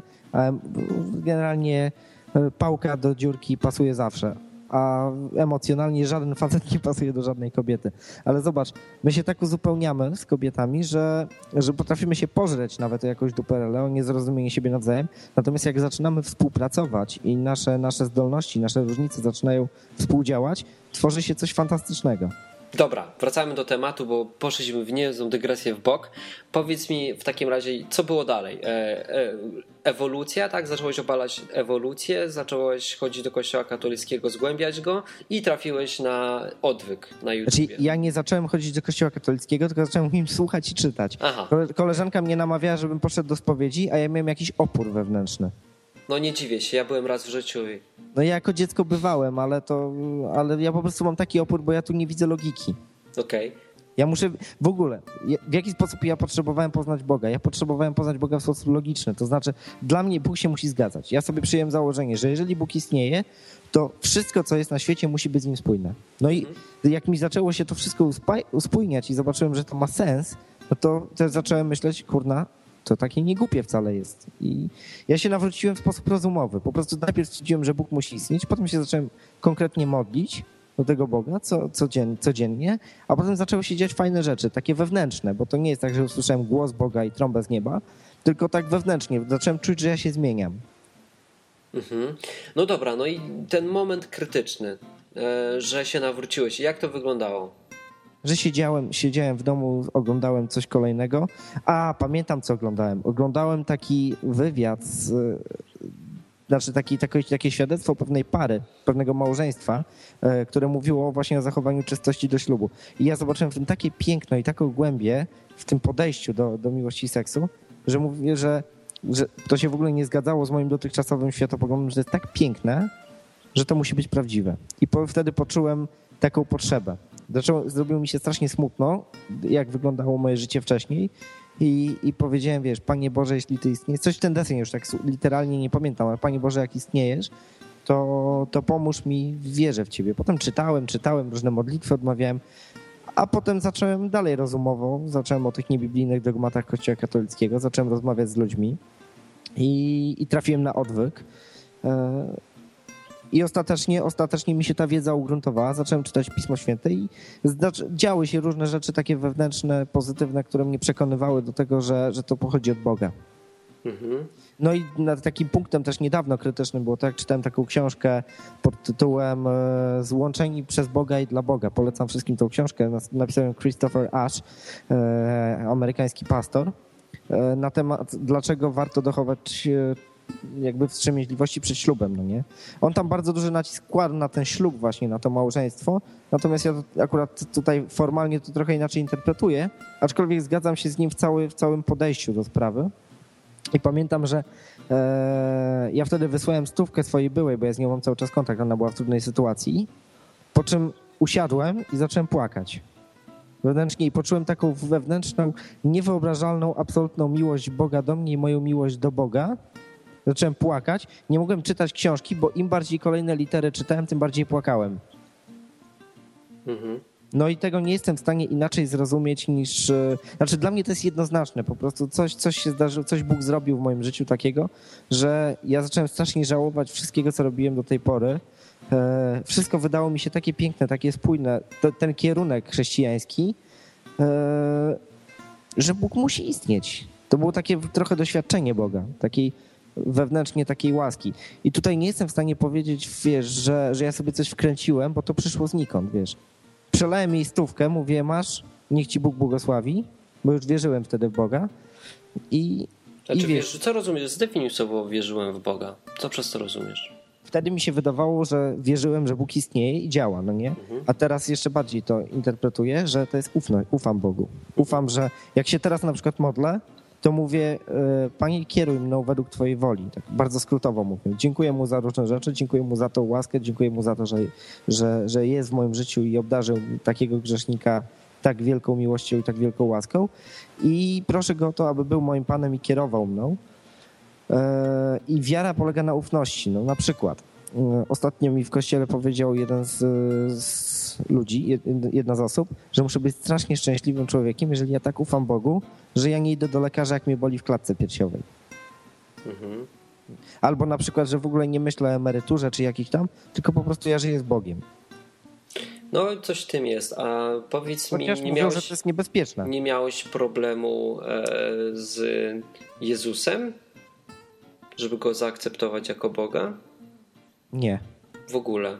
Nie, bo Biblia o tym mówi. Ja w ogóle, jak już uwierzyłem w Boga, to przyjąłem sobie proste założenie, że skoro Bóg istnieje, to Pismo Święte musi być mówić w 100% prawdę. Ja je przyjmuję po prostu jako stuprocentową prawdę i to się sprawdza, to ma sens. Mhm. Okej, okay, no wiesz, bo ja miałem akurat, nie? Bo u mnie było troszeczkę inaczej, że ja zacząłem czytać Biblię od Starego Testamentu, no bo złapałem ją jako książkę w rękę i czytałem od początku, jak książkę. O. E, wiesz, większość czyta tam od Nowego Testamentu i a ja to mieszałem. Ja czytałem na początku Stary Testament, czytałem o tym Bogu Jahwe, e, a potem, wiesz, zacząłem czytać Nowy. E, no i bałem się tak trochę uznać Jezusa za Pana. Dlaczego? A czego się bałeś? No wiesz, bałem się zdradzenia tego, że to jest tylko człowiek na przykład i że zdradzę tego Boga Jahwe, nie? Bo już w niego wierzyłem, wiedziałem, że jest, bo ewolucja nie działa i wiedziałem, że to jest jedyny spójny Bóg, którego mhm. obecnie znam i że że go lubię, bo mi się podobało, co robił w Starym Testamencie. Podobało mi się, jak tam rozwalał Sodomę i Gomorę, podobało mi się to, że zrobił potop. Wszystko mi się podobało. Mhm. Podobała mi się jego sprawiedliwość. Dzisiaj ko- umiem to określić. Ko- ko- tak mówiąc po ludzku, konkretny gość. Tak, a potem już poczytamy o Jezusie, mówię, ja, jaki on jest fajny, nie? I no. wiesz, ale nie wiedziałem, czy to Nowy Testament dopisali ludzie później, wiesz, jeszcze nie miałem tego wszystkiego poukładanego. E, dla jaj, wiesz, dla zbudowania jakiejś religii E, nie wiedziałem, czy Jezus jest na 100% Bogiem, nie? I zaryzykowałem, ale miałem z tym problem długo. Ja myślę, że byłeś w tym samym problemie, w którym byli pierwsi chrześcijanie, tak naprawdę. No być może, no. No bo wiesz, znaczy ja, ja miałem tak, że jak złapałem pierwszy raz Ewangelię i zacząłem od Mateusza, to po przeczytaniu, pomijając kwestię, że w momencie ukrzyżowania Jezusa przeżywałem jakieś wewnętrzne takie odczucie, jakbym był w, tej, w tym momencie. Takie, może nie jakieś strasznie silne, natomiast tak mi się strasznie przykro zrobiło, jak oni mogli w ogóle, wiesz, że krzyżują go. Tak przeżywałem to jakoś tak po kobiecemu, powiedzmy. Natomiast e, ta Ewangelia we mnie uderzała. Mówię, że to jest strasznie fajne i strasznie spójne i to jest dobre. Ja tak? teraz czytam Ewangelię Jana i ci powiem, że aż nie chce mi się czytać tego momentu, jak go krzyżują. Nie? No, wiesz, po prostu już emocjonalnie mocne. podchodzisz do tego, bo wiesz o tym, że ta postać istniała naprawdę, wiesz o tym, że oddała za ciebie życie i e, nie mam ochoty naprawdę czytać jeszcze raz, jak go tam męczą, nie? I no, chyba nie przeczytam dalej, chyba sobie i tak, i tak, innego. I tak Ewangelia nie, Ewangelie w, w, sensie tekstu nie pokazują tego bólu i tego cierpienia, które tam było, które się z tym wiązało. Nie opisują, wiesz, tych haczyków przy batach, które wyrywały ciało. Nie opisują tego tak szczegółowo, tylko wiesz, piszą trochę sucho, że ubiczowali i przybili do krzyża i tak dalej. Ale już samo wyobrażenie sobie, wiesz, po, zobrazowanie sobie tej sytuacji, wiesz, dla osoby wierzącej powoduje jakieś emocje. Wiesz co, też wiele osób narzeka, ale to jest dobry film do obejrzenia, żeby sobie uświadomić, jaki to był ból. Ta pasja Mela Gibsona. Ja tego, nie oglądałem, ja tego nie oglądałem. No to nie ogląda już teraz, bo teraz to wiesz, ja to oglądałem jak jeszcze byłem ateistą, ale e, potem sobie przypominałem te, te, te momenty e, już jako wierzący i no pomimo tego, że wiesz, chyba tam e, główna postać, czyli Jezus tam e, miał chyba, nie wiem, 20 litrów krwi w swoim ciele, co było absurdalne, no. ale ogólnie no powiem ci, że mocny film. Mocny i uświadamiasz sobie, jakie to musiało być cierpienie, nie? Bo poza za dużą ilością e, krwi, no to ten film dobrze to pokazuje, moim zdaniem, nie? Wiesz co, ja to i tak jestem chyba zawrażliwy na taki film, dlatego że ja oglądałem kilka dni temu y, od Pastora dostałem taki film o Jezusie. Słaby generalnie, zrealizowany słabo i trochę tam zmienionych rzeczy było. Znaczy cały sens był rzeczywiście prawidłowy, natomiast pewne zdarzenia były, nawet na przykład jak w Ewangelii mówi o, że kto by miał ziarnko, wiarę jak ziarnko grochu, ten by skalę powiedział, a w filmie było, że drzew, drze, do drzewa by powiedział. Mhm. Jak w Ewangelii jest napisane, że tamten koleś, ten kupiec, który przed nim padł na kolana i mówi, co mam zrobić, żeby być zbawiony. No i on tam mówi, żeby sprzedał wszystko, tak skrótowo mówię. No to wiesz, to w tym filmie on jechał obok niego, ten jechał na osiołku, a ten jechał wozem i pytał go tak jak kumpla. Wiesz, to są takie różnice drobne, których ja nie lubię już, ale i tam te ukrzyżowanie było dosyć lajtowo pokazane. Bardzo lajtowo bym powiedział. Krwi w ogóle tam prawie nie było. Biczowanie to jakimiś tam nitkami tylko go tam biczowali. A ja i tak to przeżywałem, wiesz, więc ja podejrzewam, że jak ja bym pasję obejrzał, to ja bym wyszedł po prostu zaryczany z tego filmu. A może warto właśnie po to. Może. E, żeby sobie to uświadomić, nie? Ja i, tak to, ja i tak mam tą świadomość. Dobra, no to wiemy, jak się nawróciłeś i E, tym możemy chyba zakończyć. Możesz jeszcze coś powiedzieć na temat kościoła domowego, bo teraz nagrywamy z Sylwkiem i Tomkiem nowy cykl o kościele e, po ludzku. Tak naprawdę rozmawiamy o kościołach domowych, jak one wyglądają naszym zdaniem. Te takie pierwotne pierwsze kościoły. I w rozmowie przez telefon powiedziałeś mi, że pod wpływem tego naszego nowego podcastu zdecydowałeś się na utworzenie takiej grupki. Jak to nie, teraz wygląda? To nie, pod wpływem, to nie pod wpływem tego podcastu, to już wcześniej, bo ty często mówisz o tych, zwracasz uwagę, już wcześniej w 30 klatkach na sekundę zwracasz na to uwagę. E, a ten podcast bardziej mi pomaga, jeden z odcinków pomógł mi to zrozumieć, jak to, jak to zrobić. Jest ciężko, dlatego że ludzie są tacy zdystansowani, ale mam trzy osoby, które coś takiego chcą jednoznacznie, więc coś takiego powstanie choćby w trzy osoby na razie i może się będzie rozwijać. Jak, a ty pytasz, jak ja to widzę? Znaczy, no to jak jeszcze nie powstało, to inaczej. To kiedyś cię zaproszę do e, wywiadu jeszcze raz. Może cię zaprosimy do, o kościele po ludzku i opowiesz nam, e, jak wygląda budowanie takiego kościoła, co tam się u was dzieje i pogadamy tak już praktycznie. Spoko. No. Bardzo proszę. A to za jakiś czas, bo niech to trochę po... Jasne. Niech zaczną się dziać jakieś rzeczy związane z tym, a nie tak, że jedno, dwa spotkania będą. W ogóle pomysł wynik, e, żeby z tymi ludźmi to zrobić, bo kiedyś zrobiliśmy taką domówkę, która zamieniła się w domówkę chrześcijańską, czyli wiesz, sześć godzin gadania o Piśmie Świętym z katolikami. Dla protestanta to jest ciężkie e, ale ten, a potem wspólna modlitwa, wspólne rozmowy, wiesz, już takie życiowe w odniesieniu do Boga i stwierdziłem, że to jest fantastyczna sprawa. Mhm. Hmm. No dobra, no to co? No to kończymy. Dzięki za wywiad, dobra, było naprawdę dzięki fajnie. Również, dzięki również. Chętnie sobie nawet posłucham tego, potem mi może puszczę dalej, żeby ktoś inny posłuchał. Okej, okay. no jak chcesz, możesz sobie puścić nad u siebie w, prosto z mostu, jeśli to spełnia wymagania twojego podcastu. Ja nie mam nic przeciwko. Spełnia wymagania. Mój podcast jest luźny w gruncie rzeczy. Znaczy jest prosto z mostu, dlatego że mówię prosto z mostu i dosadnie. Natomiast no, ja nie chcę wychodzić na jakiegoś mentora, mędrca. Niech każdy sobie sam myśli, co uważa na ten temat. Dobra, no to co? To kończymy. To cześć Dobra. słuchacze. Cześć, dzięki wielkie i do usłyszenia.